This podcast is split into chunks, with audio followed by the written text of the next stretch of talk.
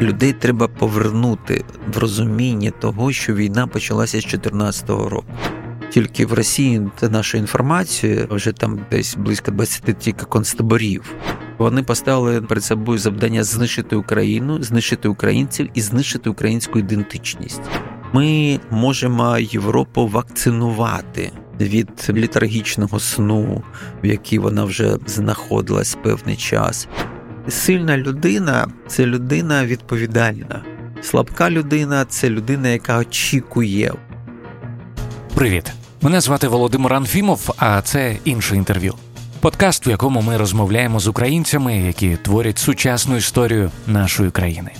Якщо ви є постійним слухачем іншого інтерв'ю, будь ласка, подумайте над тим, аби стати нашим патроном. За це отримаєте бонусні фрагменти, які не входять до основних випусків, а також можливість слухати інтерв'ю раніше за інших. patreon.com інше. Сьогодні на вас чекає розмова з особливим гостем. Це науковець, релігієзнавець, історик, колишній політв'язень, який свого часу провів майже два роки у полоні так званої ДНР Ігор Козловський. Це вже наша третя зустріч з Ігорем Анатолійовичем в іншому інтерв'ю. Вперше ми розмовляли в розпал пандемії, потім зустрілися у напівпорожньому Києві рік тому, за пару місяців після початку повномасштабного вторгнення. І ось зустрілися знову. Зустрілися, аби поговорити про те, як війна може зробити нас сильнішими, чим ми радикально відрізняємося від росіян, яку послугу робимо Європі кожним днем нашої боротьби. Чому навіть після перемоги на нас чекають дуже і дуже непрості часи, та як пройти їх достойно? Про все це і не тільки у сьогоднішній розмові. Е, пане Ігорю, е, я знаю, що ви нещодавно повернулися з відрядження. Ми коли з вами списувалися і домовлялися про про нашу зустріч, ви сказали, що попереду є адвокаційна поїздка в Європу. Якщо не секрет, що це була за поїздка, і чи вдалося досягнути ті цілі, які ставили? Так, це була дійсно адвокаційна поїздка е, Прага, Брюссель, Париж. Такий маршрут він був не випадковий тому що, ну, по-перше, і нас вже чекали в Празі давно. Брюссель зрозуміло, це є столиця європейська, і там ті інституції, які нам потрібні, концентровано існують. Ну і Париж також важливий центр європейський. Адвокаційна поїздка, яку зорганізувала платформа звільнення політв'язнів і вона мала назву Голоси окупації. Угу. Чому така назва? Ну, е, треба зазначити, що е, люди, які зараз перебувають там, е, на окупованих територіях, не мають голоса ну, в тому звичному для нас розумінні, тому що ми, українці, вже звикли до свободного волевиявлення, до вільного голосу, до вільного мислення. А там є вже той самий режим системних російських репресій.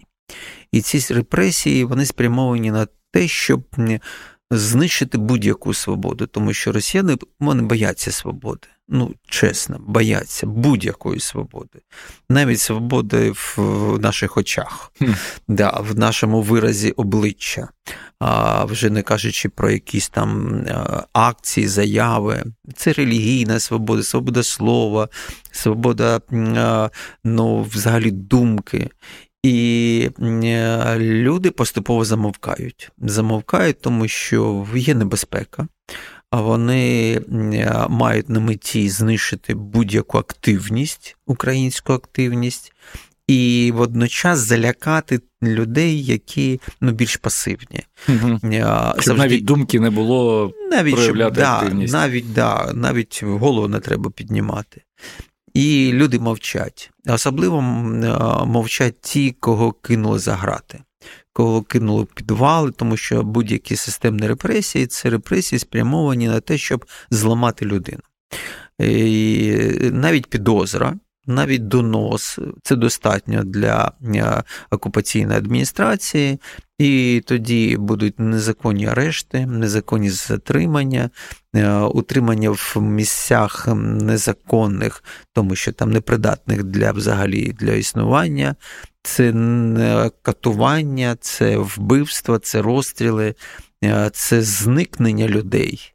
Ми фіксуємо, що є велика кількість людей, які зникли, і ми не знаємо їх долі.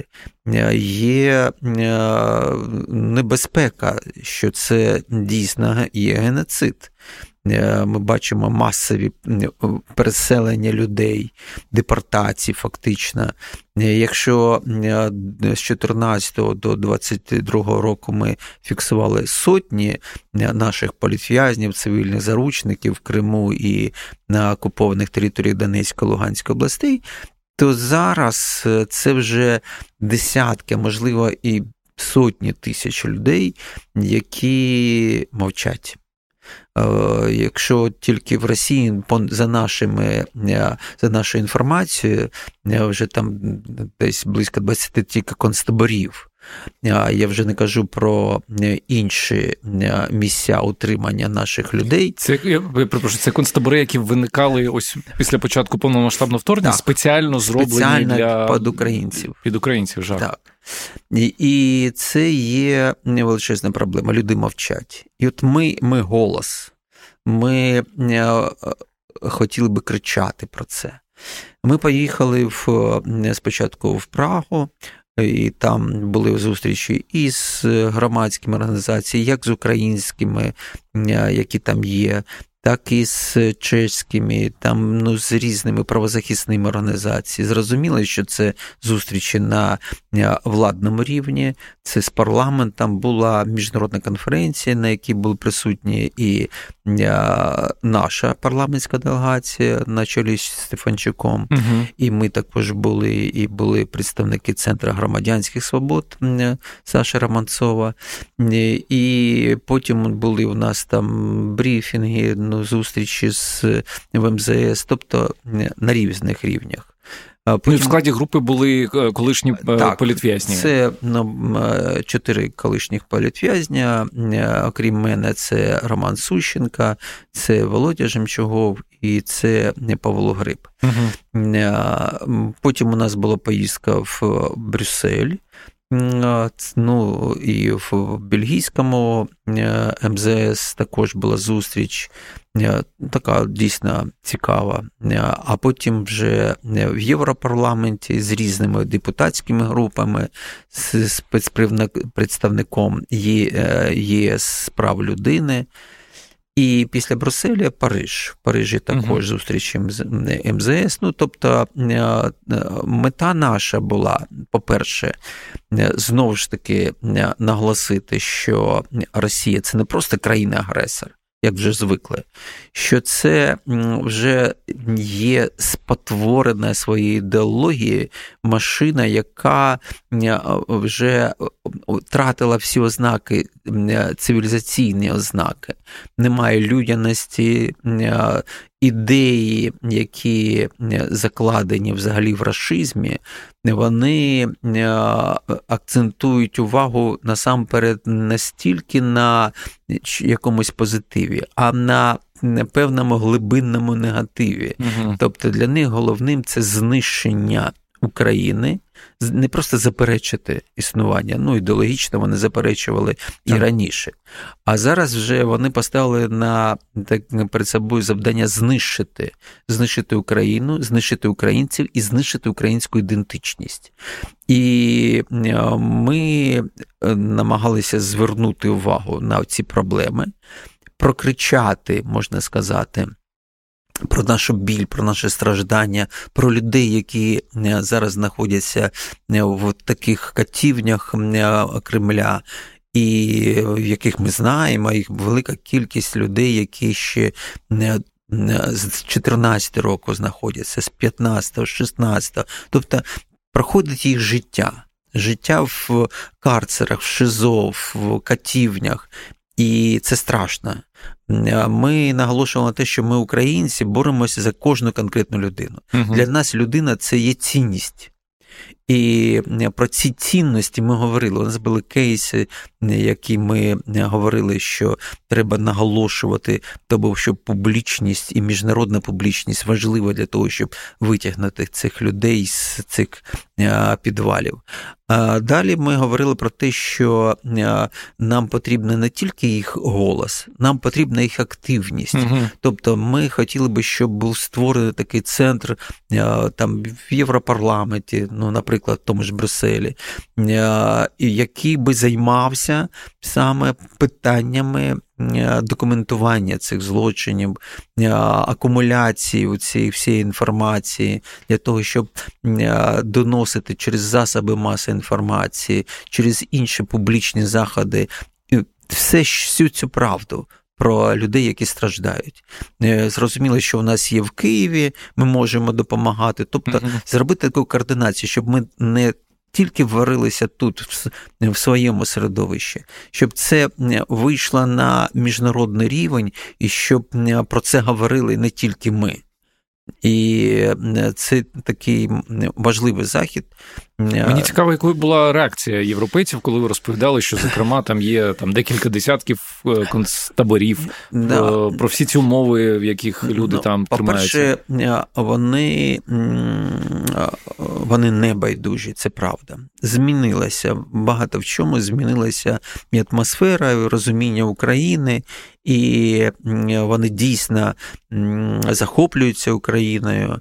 В чомусь є навіть, знаєте, от коли ми говоримо там про Чехію або про ту ж саму Францію, uh-huh. країни, які під час Другої світової ну, фактично капітулювали. Так. І ну, спротиву так, як такого не було. Так, зрозуміло, що є певний комплекс психологічний в нації такі комплекси будь-якої нації є. Угу. І вони можуть бути сплячими в такому стані. А от Україна пробудила. Хм. Вона пробудила і показала, що за свободу треба боротися, е, що не треба капітулювати. Тим більше, що коли вони почали проводити свої соціологічні дослідження, скільки людей буде, який відсоток людей буде захищати, наприклад, Бельгію? Угу, Виявилося, що там 15%. Ви ж розумієте, не? для них це також було шоком, що ось тут в Європі є нація, яка не просто об'єдналася, яка ну практично там з 90% стала на захист своєї землі. Так вони страждають, ці люди, так вони е, гинуть, і так вони втрачають свої домівки, руйнуються, вони переживають ці обстріли, але вони живуть, вони борються. І це для Європи спочатку було шоком, потім захопленням, зараз повага, і дійсно це відчувається, ця повага. Вони слухають.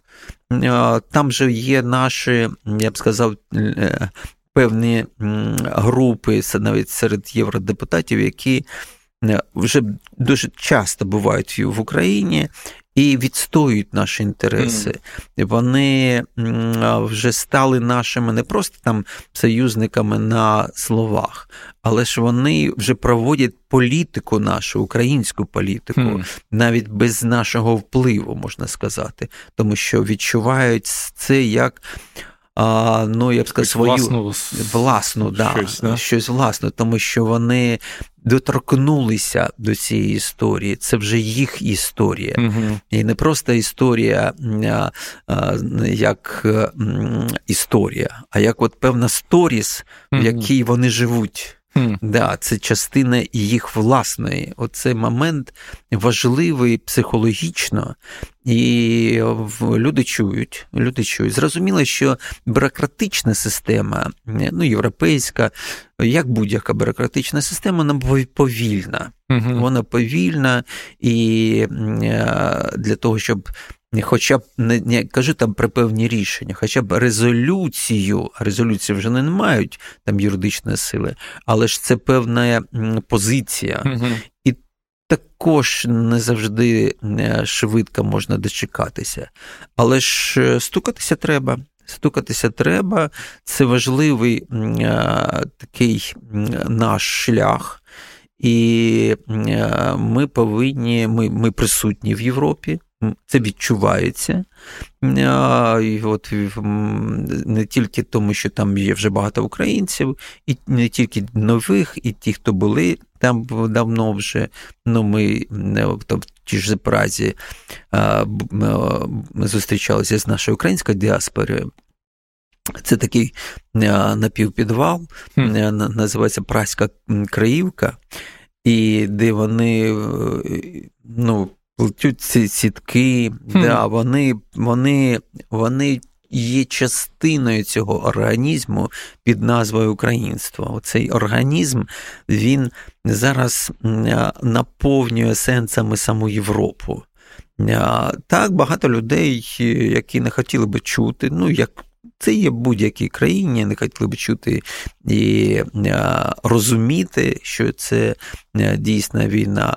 Але ж стукатися треба, по-перше, і ми намагалися донести, що ми для Європи корисні не тільки тим, що можна нас в певну таку рамку історичну і дивитися на картину е, під назвою Україна.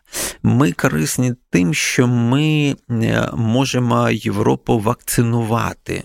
Угу. Від літаргічного сну, в якій вона вже е, знаходилась певний час, від рашистської інфекції, яка реально присутня, і вона через спочатку через культуру, потім через е, там засоби маси інформації, вона фактично просочувалася в усі е, місця Європи. Кількість цих е, культурних центрів він же там зашкалює. І це й отрута це певною мірою отрута, і вони повинні це зрозуміти, і ми зараз вакцинуємо їх.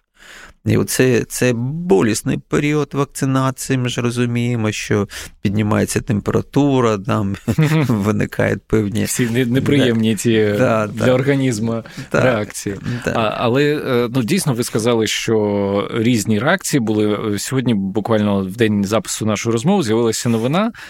Секретар РНБО Олексій Данілов повідомив, що наразі багато країн почали нагнітати ситуацію, щоб посадити Україну на стіл переговорів з агресором на умовах Росії. Тобто, ця та сама отрута, плоди якої так. власне зараз ми бачимо. Чи помітили ви якісь подібні настрої там? Чи були, чи чули ви, чи хтось осмілився, я навіть так скажу сказати е, колишньому політв'язні, що ну може спробуйте з ними там поговорити за стіл сісти? Чи такого не було? Ні, такого не було, дійсно не було. Більш того, от на цій конференції в пражському парламенті, в чешському парламенті в Празі на рівні МЗС різних країн можна було почути, мабуть, наступні такі е, важливі для них вже зрозумілі речі. По-перше, а що е, не тільки Україна вже світ вимагає справедливості, а справедливість е, вимагає покарання злочинців, а злочинців треба назвати конкретно, і і всі вітають там рішення там в, Газі uh стосовно а, реальних злочинців, що цю роботу треба проводити, що треба, і вони задіють всі свої необхідні так інструменти для того, щоб акумулювати всю цю інформацію. Це по-перше, такий момент. По-друге, їх дійсно хвилюють проблема наших дітей, яких Росія вивезла. Для них це дражливе питання. Mm-hmm. Їх дійсно хвилюють проблеми. Переслідування людей за вільну думку і за там релігійні переконання, там політичні переконання, і так це також дражливе питання для європейської свідомості. І вони ці питання піднімають. Е, піднімають навіть е, самостійно, вони про це говорять. Е,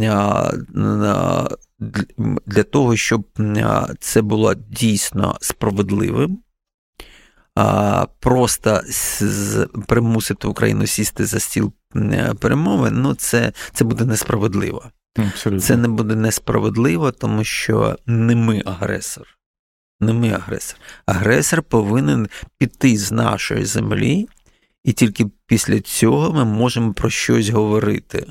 Поки цього не сталося, ось станом на на зараз, що ми як суспільство можемо робити і мусимо робити для того, щоб прискорити ось цей процес звільнення полонених, як військових, так і цивільних? Чи є якісь інструменти, які є дієвими в цій ситуації? Ну, по-перше, дієвими інструментами вже Е, я б сказав, користується держава Україна і є е, ті перемовини, які необхідні для того, щоб е, знову знов витягувати ну, насамперед наших військовополонених, там поранених, які там знаходяться в важкому стані. І це добре. І це добре. Ми кожного е, разу радіємо. От зараз було звільнення наших е, азовців, mm військовополонених. Серед них нарешті нарешті звільнили людину, яку ми також читали, як чекали, як е, ту, яка пройшла вже полон. Вона зі мною сиділа напроти мене в підвалах. mm Це Женя Черніцов. І ми ну, ми боролися, ми е, чекали його звільнення. Ми е, нарешті дочекалися, його звільнили. Він втратив велику, ну як всі вони втрачають велику вагу. Він тоді сидів е, як азовець, і тоді він був в Азові.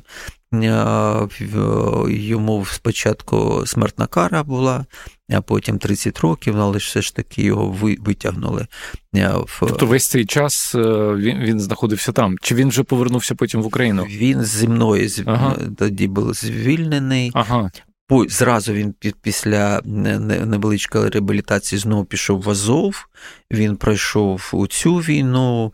Е, і в Азовсталі, і серед тих, кого там е, знову ж таки е, взяли в полон, і він пройшов другий, другий полон. Друге це коло пекла. А, а другий полон це завжди страшний момент. Страшний, і кожен, хто був в полоні, завжди для нього найстрашніше це ця небезпека другого полону. І... Це це дуже ну, сенситив е, питання, таке чутливе. Я боюся тут якесь некоректне питання поставити, е, але хочу зрозуміти. Е, здавалось би, що людина ну, з однієї сторони вона вже пройшла і вона плюс-мінус розуміє, що на неї може чекати, але, мабуть, це саме усвідомлення так. того, що це може повторитися, якраз таку реакцію і викликає. Тому що є досвід. Угу. Тому що є досвід, ти знаєш, через коли ти проходив перший раз, ти не знав, що це буде наступний крок. Угу. А, Тому що людина, яка проходить полон, вона проходить через декілька етапів. Там, ну, Я завжди кажу, це перший це шок, який вона переживає, і він знесилює, а потім починається період очікування. І цей період, ну от як зараз ми всі очікуємо перемогу, він також знесилює, mm там, там люди втомлюються від очікування. А, а е, тут ми, хоч можемо якось переключатися mm в своїй діяльності. А коли ти знаходишся повністю в цій камері, у тебе немає приключень. І це е, психологічно важко. Я не кажу вже там про катування, про різне знущання, і і цей, це закарбовується в твоєму тілі, і очікування, що це може бути повторено, воно вже зразу ж забирає тебе сили. Ми не про це питання неодноразово говорили зі Стасом Асєєвим, і дійшли з спільної думки, що якщо б така небезпека була, то краще смерть. От Краще піти зразу в смерть, тому що ну, це важко передати. Це дійсно важко передати. І не тому, що це ти не витримаєш, ти можеш витримати це. Але ж щось в цьому є таке, що не можна навіть описати словами, тобто не вербалізується. Це навіть не, не ті самі катування, можливо. Це е, така внутрішня. Внутрішнє переживання того, що щось втрачається. От, от, ну, Тебе забрали, там, наприклад, роки, угу. да? і ти не можеш їх повернути. Е, я не кажу там про здоров'я та про інше. А от саме от це ж плинність е, людського життя, вона ну, невелика. Так. І звідси цінність, ти відчуваєш саме цінність. І що ти будеш знов втрачати. Оце дає от таке глибинне навіть не психологічне, як би сказав, екзистенційне переживання, інше екзистенційне переживання. Його важко передати. Якщо з іншого боку подивитися на ситуацію і поговорити про тих, хто чекає. Буквально декілька тижнів до запису нашого інтерв'ю е, родич моєї дружини стало відомо, що він зник безвісти, і є ймовірність, що він опинився в полоні. Ну і вся родина його, звісно, зараз переживає дуже важкі важкі часи.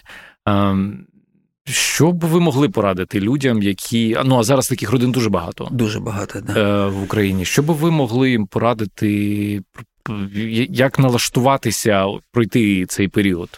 Ну, для того, щоб пройти цей період, це дійсно важко, і кожна родина має свої особливості, тому що родина це організм, живий організм.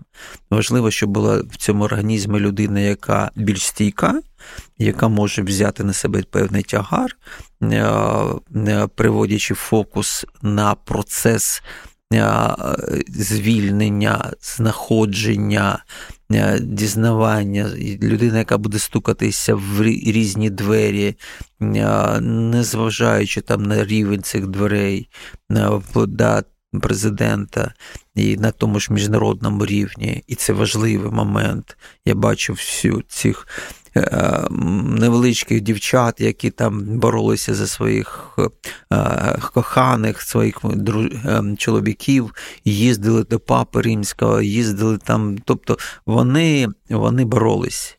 І вони вибороли. Вони достукались. Ну, треба дійсно задіювати всі можливі важелі. Е, і ми розуміємо, що велика навантаженість на тих центрах, які займаються звільненням, але ж чим більше ми стукаємо, чим більше ми нагадуємо про себе, не просто очікуємо, тому ще раз підкреслюю, саме очікування воно знесилює. Угу. Треба рухатись, саме рух. І тобто рух це це життя, це та вібрація, яка дає можливість ну, на повні груди да, дихати цим повітрям. І сама боротьба вона дає сили. Боротьба за своїх рідних, вона дає сили, це точно. Ну і я згадую е, ваші інтерв'ю, в яких ви казали, що, будучи там, ви відчували ось цю турботу. Так. І ви тоді сказали таку фразу, що я є боржником любові, так, і це давало також сил у полоні. Це безумовно дає сили, тому що навіть невеличка звісточка, навіть розуміння, що за тебе борються, тебе пам'ятають, тебе не забули.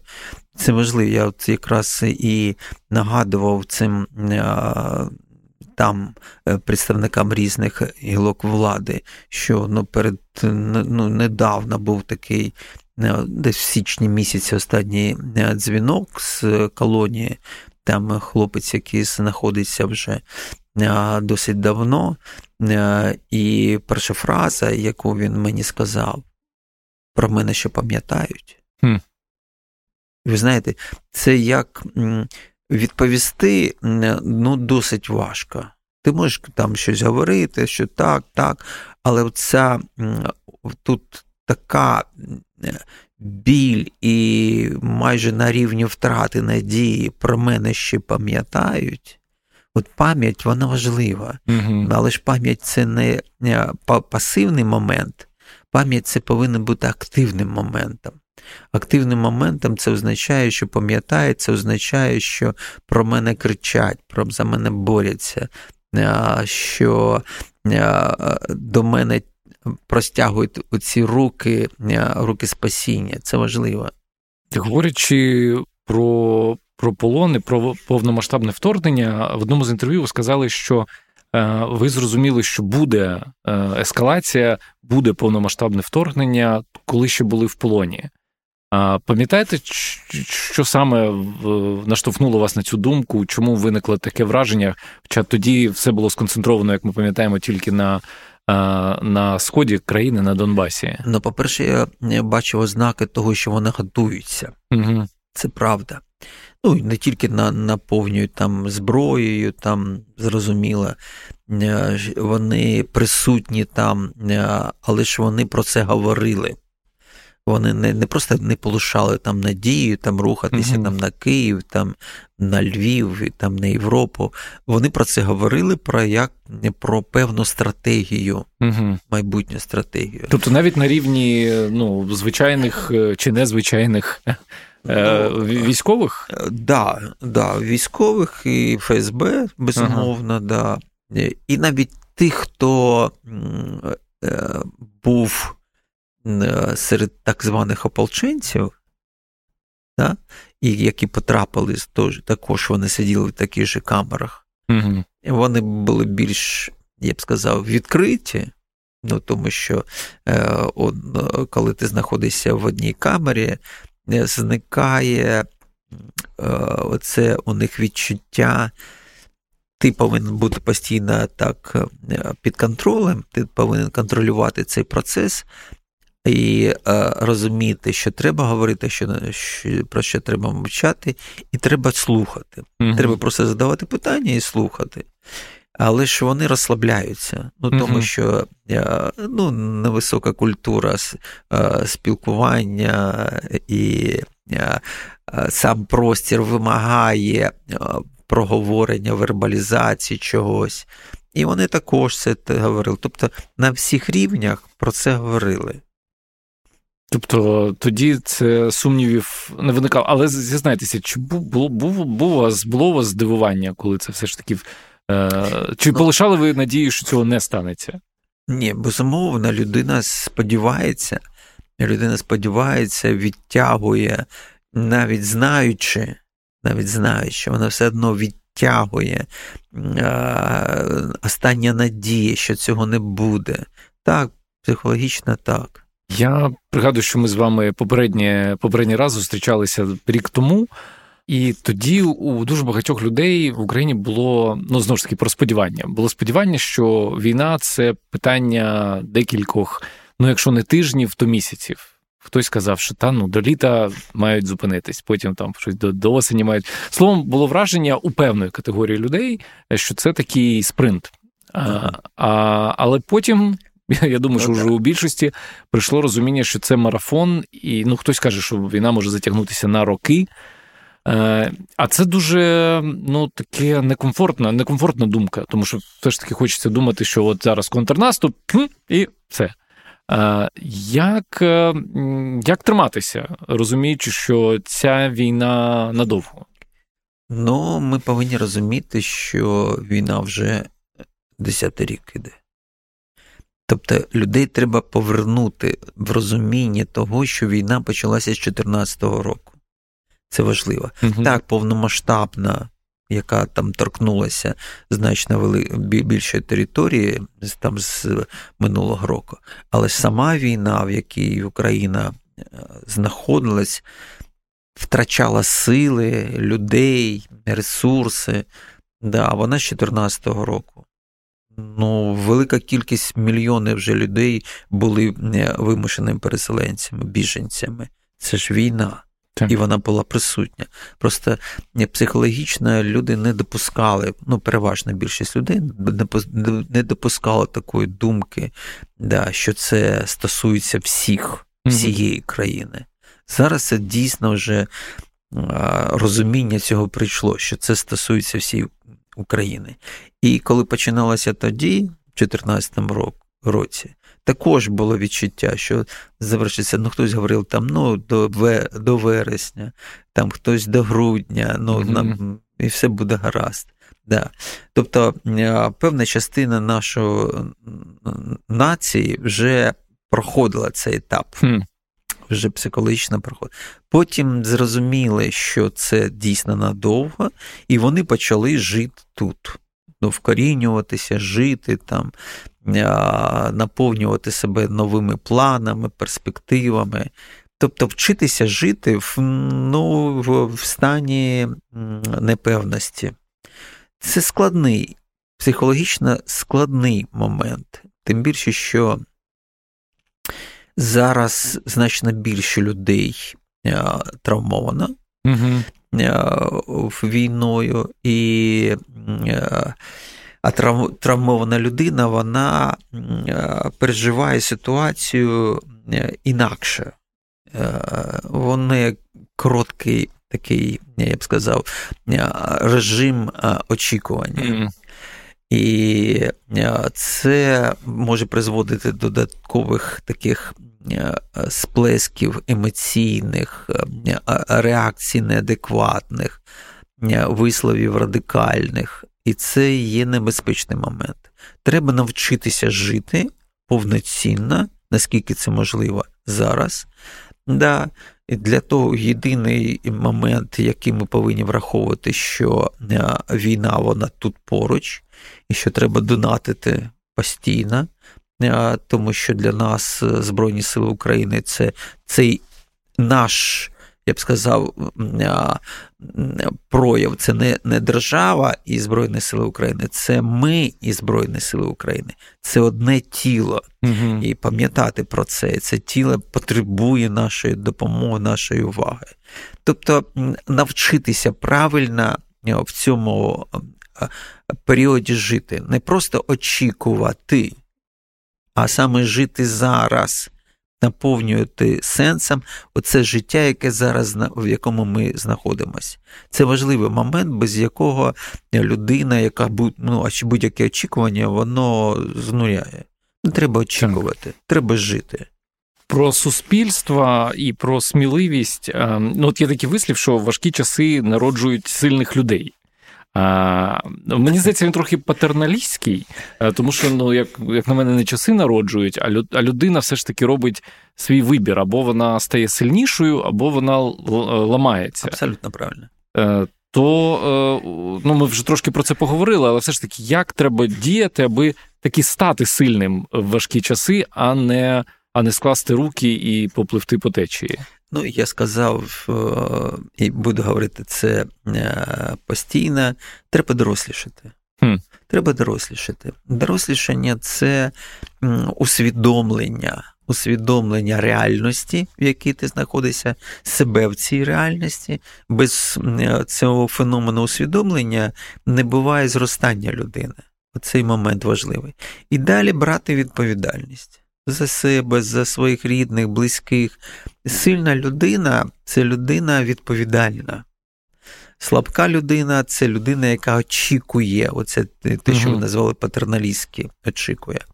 І не часи народжують, часи не народжують, часи скоріш загартовують, допомагають дорослішати, вони можуть і зламати, але ж все це відбувається тоді, коли людина усвідомлює і перетворює все, що так чи інакше з нею відбувається, е, починаючи від звичайних подій, закінчуючи її травмою, в той глибинний досвід. Цей досвід, е, не дарма українська досвід пов'язана з свідомістю. uh Досвід. Е, і це означає, що наша свідомість може черпати з цього досвіду необхідний матеріал. І е, це не просто час тебе дорослішає. Та? Ні, не час. Це твоя відповідальність за цей час, угу. це твої зусилля. Тобто, тобто, то, що ми маємо на, увазі, коли говоримо про людину, твій людський вимір. Цей людський вимір, він є е, надважливим. Чому? Тому що ми ж біологічні істоти. І у нас дуже багата біологія. І ми ж реагуємо біологічно. Наші реакції, наші емоції це біологія. Але ж якщо б ми були просто біологічні істоти, ми б не стали б людьми. Людину робить саме сенсова відповідальність. Угу. Це відповідальність за не тільки за себе, це не є інстинкт, це твоє усвідомлення свого місця, своєї місії, свого бачення світу. І коли ти це сукупно береш за основу, ти концентруєшся в цьому, і це дозволяє тобі зростати. Як людина. Коли ми говоримо про зростання, ми маємо на увазі, що зростає людина, яка контролює свою свою біологічну частину. Це здається, ваша цитата, е, що людина це такий собі кентавр. Так, да? це моя. Це, це, це моя цитата, це правда, людина дійсно кентавр. І в цій кентаврічності. Важливо саме оці її е, е, свідомі зусилля, які дозволяють контролювати і наповнювати сенсом. Тільки тоді людина стає людиною. Без цього, чому ми е, дивуємось, наприклад, тим проявам нелюдяності, чому ми називаємо це нелюдяність е, в тому, як діють наші вороги? Ну тому що там виключна біологія. Угу. Виключна біологія. Перед нами біологічна маса, і їх держава. Також розглядає їх як біологічну масу. Вона не бачить в них людей. Оце... Вони знайшли одне одного. Це ну, жахливо. Ну, фактично, да. Фактично, да. І і це страшна, а, от страшна машина, я б сказав, така, яка, яку ми назвали расизмом. Да? Це не вичерпує всі ці прірви цього тартару, який зорієнтований абсолютно в минулу в минуле бачення світу, не в майбутнє, а в минуле. Я от недавно також про це говорив, що е, перед нами, от ну, якщо брати там грецьку міфологію, та є Ерас і Танатас. Угу. Так. От ми еротична нація, ми дійсно е, орієнтуємося на ерос, угу. тобто на життя. Ми не просто хочемо жити, ми хочемо жити достойно, гідно. Ми е, говоримо про те, що ми європейська нація, що ми нація європейської цивілізації, що ми е, будуємо навіть зараз, коли йде страшна війна, ми все одно в своїх мріях будуємо майбутнє. Так є у нас історична пам'ять. Так ми цю історичну пам'ять будемо ще неодноразово переглядати. Це важливо, тому що там ми беремо досвід але ми орієнтуємося на майбутнє. Росія це Танатос, це танатофілія, це закоханість в смерть. І звідси ця апологія смерті, звідси це побідобєсія, звідси це центральним подіями взагалі російської історії це війни. Угу. Ну, це це ж це страшне не якісь досягнення дійсно, не те, що людина стала жити краще, що її гідність а, вільної а, людини плекається і суспільством і державою. Ні. Це не цікавить Росію. Росію цікавить. Можемо повторити ось ці так. всі наративи. Це є танатофілія, закоханість в смерть, апологія смерті. І от цим ми відрізняємось. Вони танатофіли, а ми в чомусь ратофіли. да. Цікаво. Ми пару тижнів тому записували інтерв'ю з військовим психологом Олегом Покальчуком. Дуже цікава розмова слухачам. Ті, хто не слухали, дуже раджу послухати.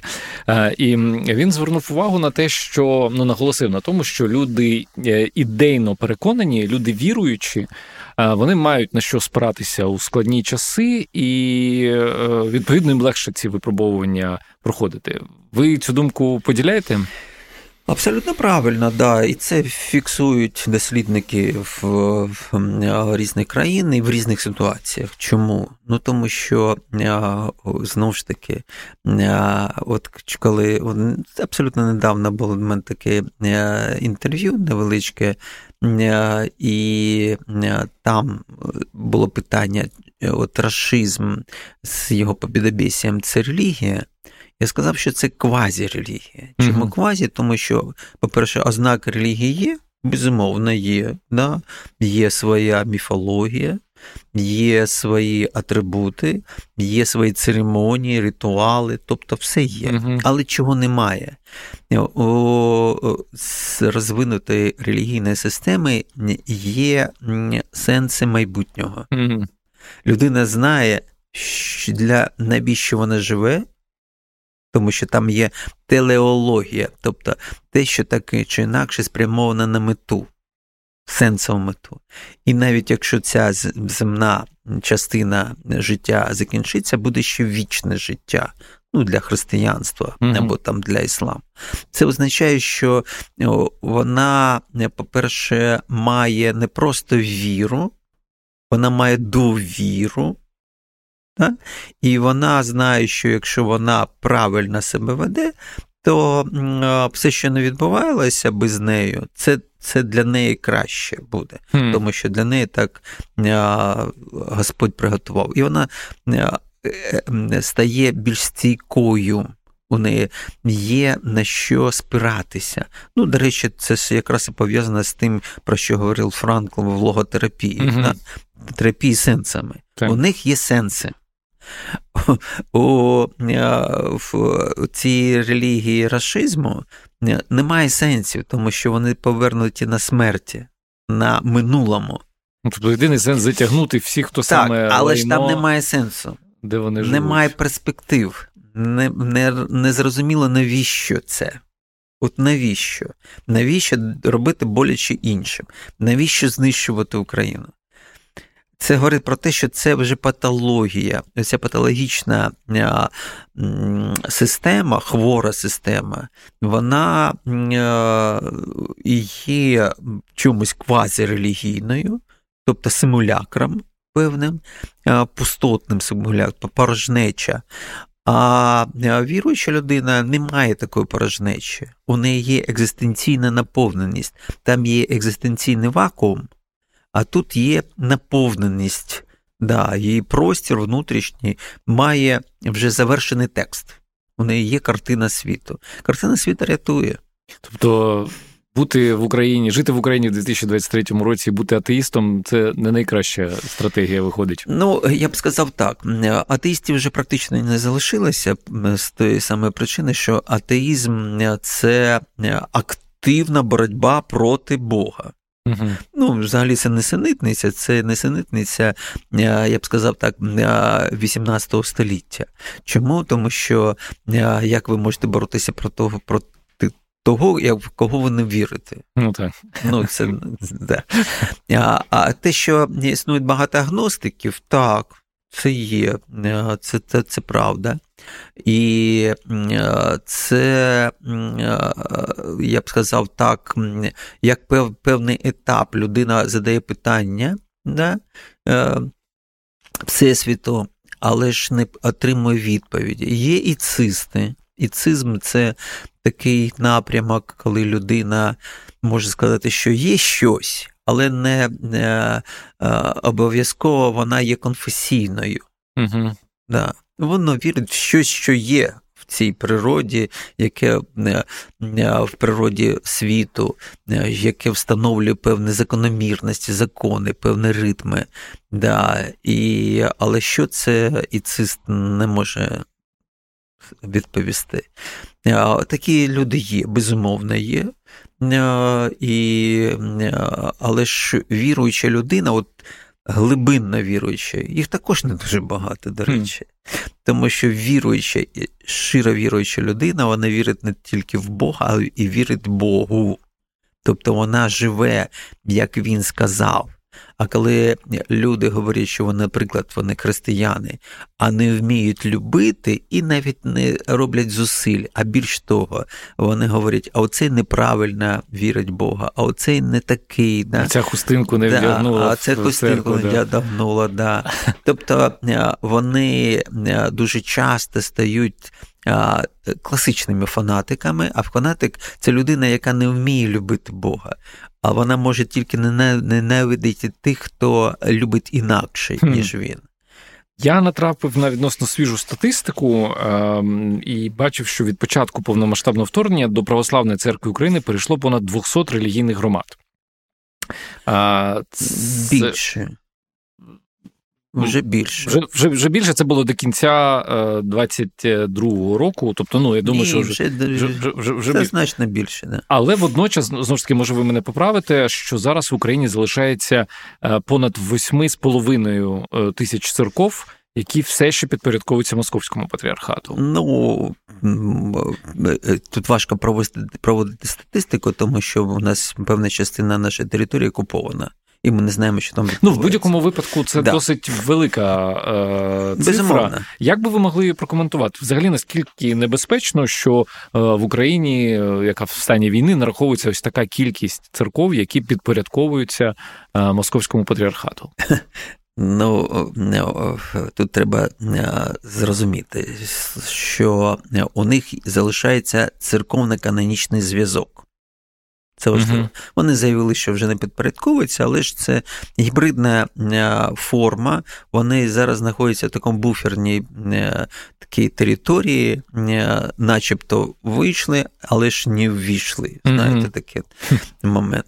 І це, це є моментом небезпечним. Чому? Тому що довгий час, на жаль, церква. Е, ієрархія цієї церкви, насамперед, певні священники, не кажу, що всі, от певні, да? вони е, за зразком Росії е, робили підміну церковної проповіді проповіді руского міра. Угу. Це ну, пропаганда, власне. Фактично, да. Фактично, тобто використовувалось як такий механізм а, зміни свідомості людей на зразках руського міра. І це проблема, дійсна проблема, про яку держава знає, і держава з цим наскільки це можливо працює. Для того, щоб зрозуміти знову ж таки, чому частина, а і це ми про українське, ми ж повинні розуміти, що не не існує жодного моноліту. Угу. От жодна церква, жодна спільнота не є монолітною. Там завжди є різні течії, різні люди, і є позиція цієї цієї позиції епископату і вони як, проукраїнські. Чому вони не виходять? Ну, з різних причин. Вони кажуть, що вони хотіли би всю церкву вивести з цього полону Вавилонського, російського а інші е, кажуть, що вони просто звикли жити в таких умовах. Вони не бачать, вони самі не проповідують русський мір, і для mm-hmm. них, як для християн, е, це, не має особливого значення. Е, проблема також в тому, що вони не можуть приєднатися до Православної церкви України. Тому що довгий час практикувалася мова ворожнечі. Угу вони стільки бруду один на одного вилили, що далі обнятися і сказати, брат мій, угу. да, ну, досить важко. Треба пройти через покаяння. Покаяння це зусилля. Це дійсно психологічні зусилля. Тим більше, якщо людина не хоче визнавати своїх помилок. І в переважній більшості вони не хочуть визнавати. А з цього треба починати для того, щоб виходити з цієї ситуації. Вони б давно вже вийшли через саме таке християнське покаяння, через е, християнську любов. От цього ж очікувало від них суспільство, щоб вони показали зразок. Якщо ви християни, то покажіть, що ви християни. Християнство це ж не слова, це справи любові. Тільки так, так в Святому Писанні написано. Але ж, на жаль, такого не відбувається. І зараз є складний такий процес. Все впирається насамперед в єпископат. Він знаходиться в такому, я б сказав, стані, що оця от консервативність і неуміння розуміти зміни от історичної ситуації, довгі зв'язки з Росією, ну не не, не дозволяють їм зробити такий, я б сказав, християнський крок. Угу. І це призводить до того, що ми маємо певну проблему, безумовно. З одного боку, у нас є стаття Конституції, 35-та. Да, 35-та, кожен да, має право на свободу да, світогляду і віросповідання. Так, У нас є закон про свободу совісті та релігійної організації, і тут треба чітко зазначити, що його назва закон про свободу совісті і релігійна організація це дві різні угу. теми. Свободу совісті у нас ніхто не чіпає. Ви все. Так? Ніхто не забороняє бути православним. Ні, не забороняє. Ніхто вас не гонить за Христа. Ні. Тобто свобода совісті забезпечується повністю. Проблема далі. Релігійна організація. Релігійна організація повинна діяти в рамках чинного законодавства. Угу. Якщо е, ця релігійна організація так чи інакше е, ну, не вписується або порушує чинне законодавство, потрібно приймати певні рішення.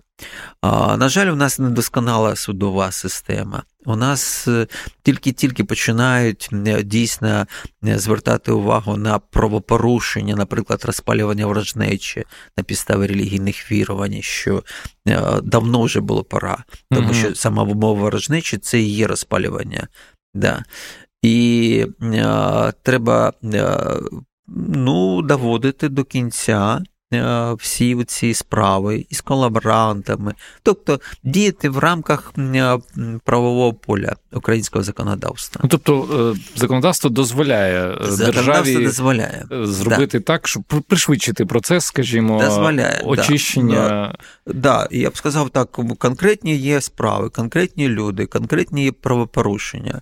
І сама церква, до речі, говорить: да, а чому ви не нас всіх звинувачуєте, а не Е, берете тих конкретних і їх доводите до суда. Треба доводити до суда. Е, далі треба дійсно працювати з свідомістю вірян, свідомістю а, священиків, свідомістю. Хто це має робити?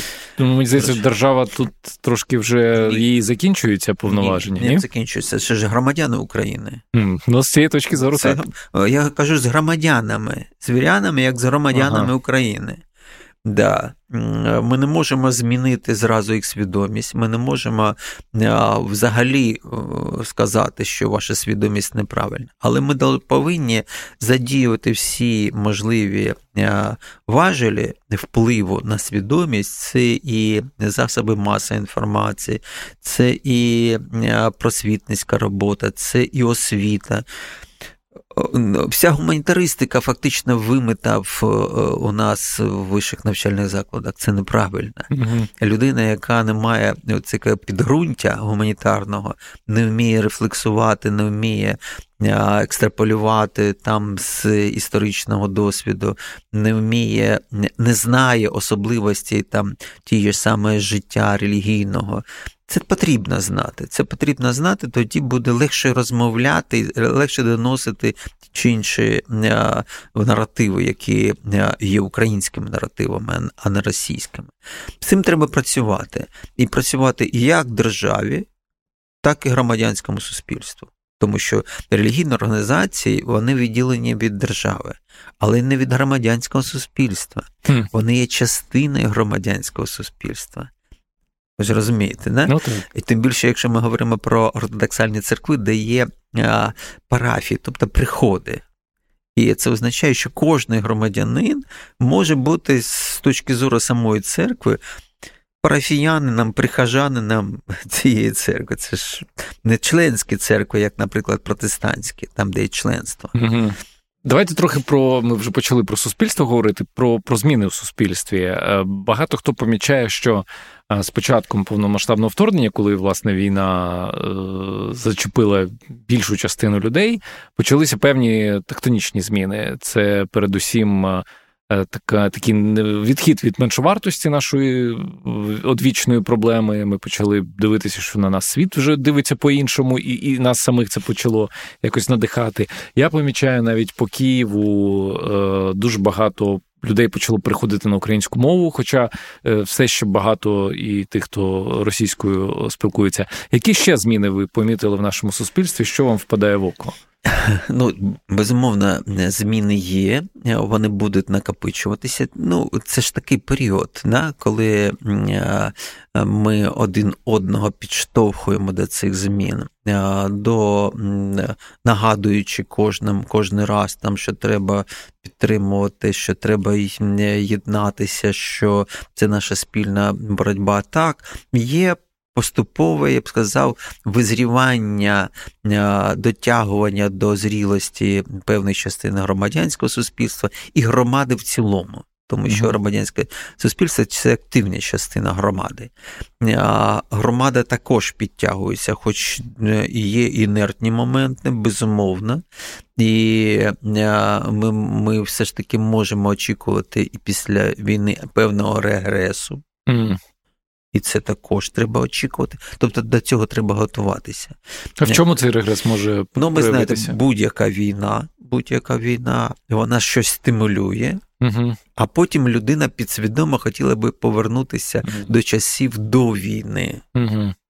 Це, це так працює наша психіка. І треба враховувати цей момент. Тим більше, що е, велика кількість інвалідів буде, суспільство в цілому травмоване, і травма буде наочна. Mm-hmm. Да? Е, і е, люди будуть потребувати справедливості, люди потребувати будуть задовольняти їх от ті матеріальні Е, проблеми вирішувати, тому що ну, е, зруйновані цілі міста. Да. І е, люди втратили своїх рідних, близьких. Тобто це є моментом, який накопичує ці проблеми, які можуть призвести до регресу. Угу. Психологічно так буває. Ну, ви знаєте, да, навіть в повсякденному житті спочатку ейфорія, так. а потім регрес. Ну, навіть mm-hmm. навіть прості такі моменти, наприклад, там, де люди, подружня пара, да, спочатку у них ейфорія, а потім починається побут. Mm-hmm. І побут, да, він може зруйнувати все. Виявляється, що він хропить, а вона ну, там, це, не любить футбол. Ну, Це це такі е, моменти, які кидаються в очі. А є ще більш Наприклад, ми не можемо розуміти один одного, тому що ми з різних моделей, і кожна модель вона пропонує інше бачення світу. Ну, наприклад, да, він, вона аудіал, а він е, візуал. Да. І вона ж хотіла би почути слова любові. І задає питання: ну чому ти не скажеш мені, що ти мене любиш? А він відповідає, ти що не бачиш? Ну він же візуал. Я ж це демонструю да, там, по-іншому. Да, да, Це дуже цікаво. Це це, це різ, різні мови. Uh-huh. різні мови. Це це звичайний момент, це по-перше. І по-друге, вони ж то прийшли з сформованими моделями а, до а, а, з свого нового життя, і бажання повернути ці моделі ну там з тими ж друзями, там е, не, не, не треба ж інший формат вже переводити, да, приділяти більше уваги своїй родині. А ці, цих навичків ще немає. Да, Як жити в новому середовищі, хотілося б старе. І от тоді починаються всі ці проблеми. А це тільки маленький такий приклад. А що таке величезна країна травмованих людей? Травмованих. Частина не повернеться. Да не повернеться. Ті, хто повернувся з фронту, вони повернуться тілесно, але ж голова залишиться на фронті. Ви зрозумієте? Угу. В країні буде зброя. Ну і і, і дуже багато моментів, до яких треба готуватися. Не, Не треба думати, що це все. Перемога і все. Я просто пам'ятаю той період після Другої світової, ну, за віком я можу це пам'ятати. І це тяг... десь років 15-20 е, був період от, адаптації до нового, нового життя. Нового життя. Да. Це важливо. Ну, Це теж, до речі, мені здається, про, про дорослий погляд на світ, тому що дійсно. Ну, по-перше, дуже багато людей чекають, що перемога станеться чи не наступного тижня. І, і по-друге, думають, що з цим закінчаться всі проблеми України. Але ось ті речі, про які ви говорите, Ні. тільки починаються нові проблеми. І ці проблеми вони масштабні. Масштабні треба відбудовувати економічно, матеріально, але ж і людину треба відновлювати, реабілітувати. А потрібні зусилля, потрібні спеціальні програми. Треба до цього готуватися.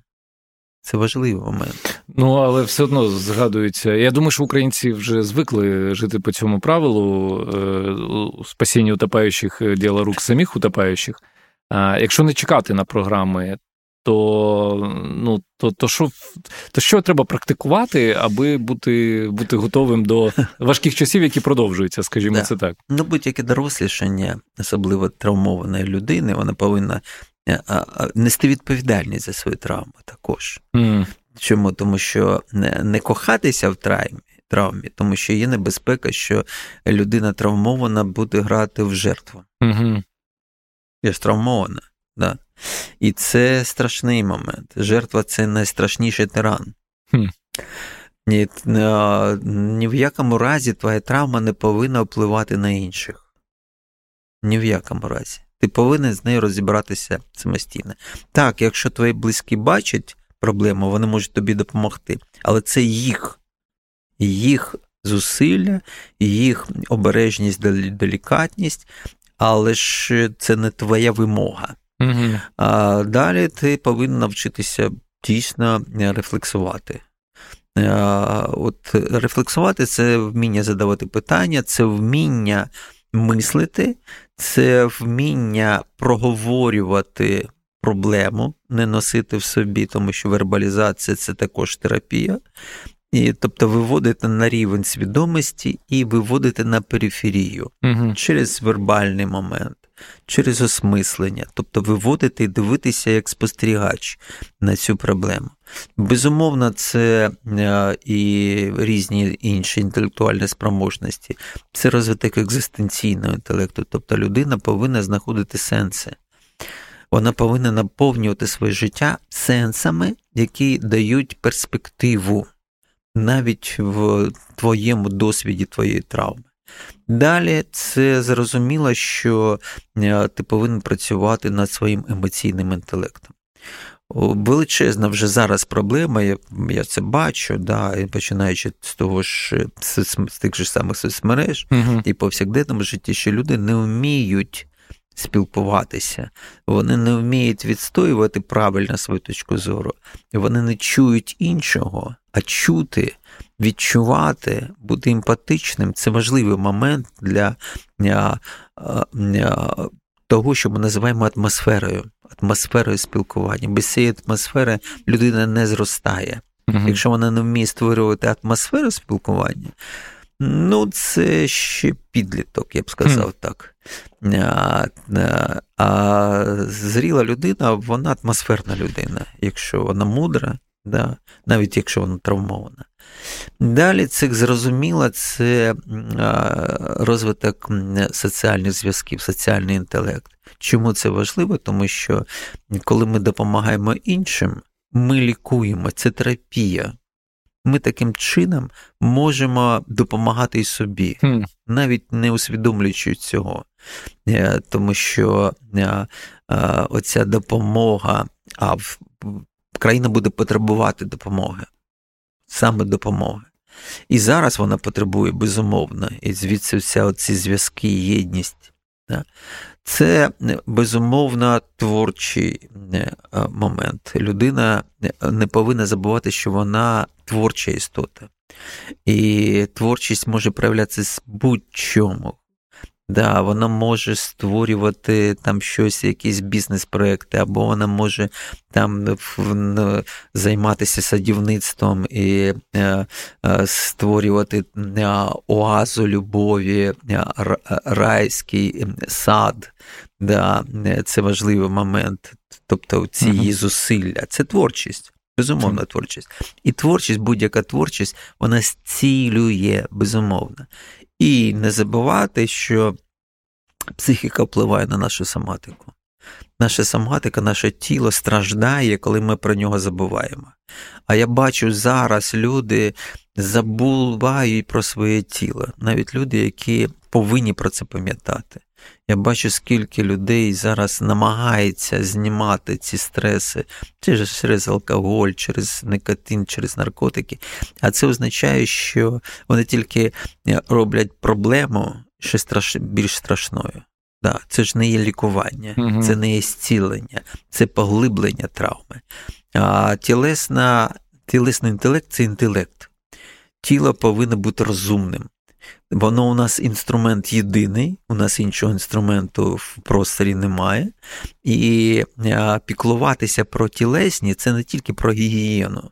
Що важливо, безумовно, це давати своєму тілу певні завдання, щоб воно було в цьому просторі розумним, пластичним, щоб воно було вмістилищем здорових думок коли говорять там здоровому тілі, здоровий uh дух, ну насправді, е, як говорив Бернард Шоу, що е, здоров... Е, цей здоровий дух це продукт здравого розсудку. Да? Uh-huh. Для того, щоб він був здоровим, треба пам'ятати, да, що наш розум повинен бути тотально гармонійним разом з нашим тілом. І, Тобто люди повинні займатися своїм тілом займатися в кожного дня. Чим більше травма, тим більше займатися. Чим більше віку людини, тим більше вона повинна займатися. Це правда, це аксіоматично. Mm. Да, Тому що, як свій час Амосов сказав, що всі хвороби це від детренованості нашого організму. Всі хвороби. Тобто, якщо організм не тренований, да, тобто е, у нього немає навичок да, з, з того спротиву, ну, тим чи іншим, або хворобам, або ті ж внутрішні психологічні травми, тому що всі травми вони психологічні. Угу. Да. І навіть якщо вони тілесні, вони насамперед психологічні тому що ми так переосмислюємо. Тварина не може так переосмислювати, і вона навіть травмована тілесна, вона травмована тілесна. Тільки тілесна. Да. А ми травмуємося насамперед психологічно, тому що у нас є уява, у нас є переживання, ми посилюємо цю травму. Тобто наше відношення до травми може е, зробити її множинною. Це як в буддизмі говорять про другу стрілу. Перша, так, яка так. тебе фізично ранить, а друга, яку ти сам себе абсолютно да. на, накручуючи. Словом, е, роботи у нас дуже багато по по, по, по відновленню і по і для того, щоб дійти до перемоги. Е, мабуть, же останнє питання. Ми традиційно в цьому сезоні говоримо про, про концепцію перемоги, бо я бачу, що всі вірять в те, що перемога буде, всі розуміють, що вона буде, але кожен щось складає своє е, в, це в це поняття. Що для вас особисто буде перемога України остаточна в цій війні? Ну ви ж знаєте, да, що е, перемога, як і травма, також множинна. Тобто тут простої відповіді теж не буде. да? Безумовно, да, безумовно, тому що ми вже в чомусь перемогли. Ми перемогли е, з точки зору моралі тому що на нас напали. Ми не просто захищаємось, ми достойно, гідно захищаємось. Ми перемогли. Ми перемогли в, в, в нашому образі, да, і на фоні я вже казав там. в тій ж самій Європі є порівняння образу України і образу Росії. Угу. Ми перемогли вже навіть свідомості тих же самих європейців. Зрозуміло, що ми екзистенційно перемогли, тому що в нас є сенс життя, а не смерті. І ми навіть зараз в цій бесіді плануємо, що буде там так. за перемогою. Да? А, а у них таких планів немає, тому що у них немає взагалі розуміння е, того, що що, що, що є ця війна. А, У нас залишається збройна перемога. Да, І ми кидаємо зараз всі сили на те, щоб а, перемогти з е, зброєю, і кожен на своєму місці щось повинен робити. Е, зрозуміло, що перемога. Та, яка ми бачимо, це перемога вивести ворога за межі нашої благословенної України, звільнення всіх від Криму до е, Донеччини, Луганщини, всіх. Території, це по-перше. І по-друге, це е, все ж таки об'єднати, продовжуючи бути в мейнстрімі світової політики, об'єднати світ навколо того, щоб е, змінити те, що ми називаємо, зараз Росією. Угу. Тобто е, для нас це постійна небезпека. І ми повинні сконцентрувати увагу політичну, там, економічну світа, світові взагалі, для того, щоб. Ми не знаємо, що будемо. Хтось говорить, буде руйнація Росії. Ну, не треба цього очікувати. Треба робити все, щоб той режим, який зараз є в Росії, він е, був покараний. Угу. І ця, це покарання це початок е, руйнації, безумовно, того режиму, а можливо, цієї Росії в цілому. Це буде вже остаточна перемога.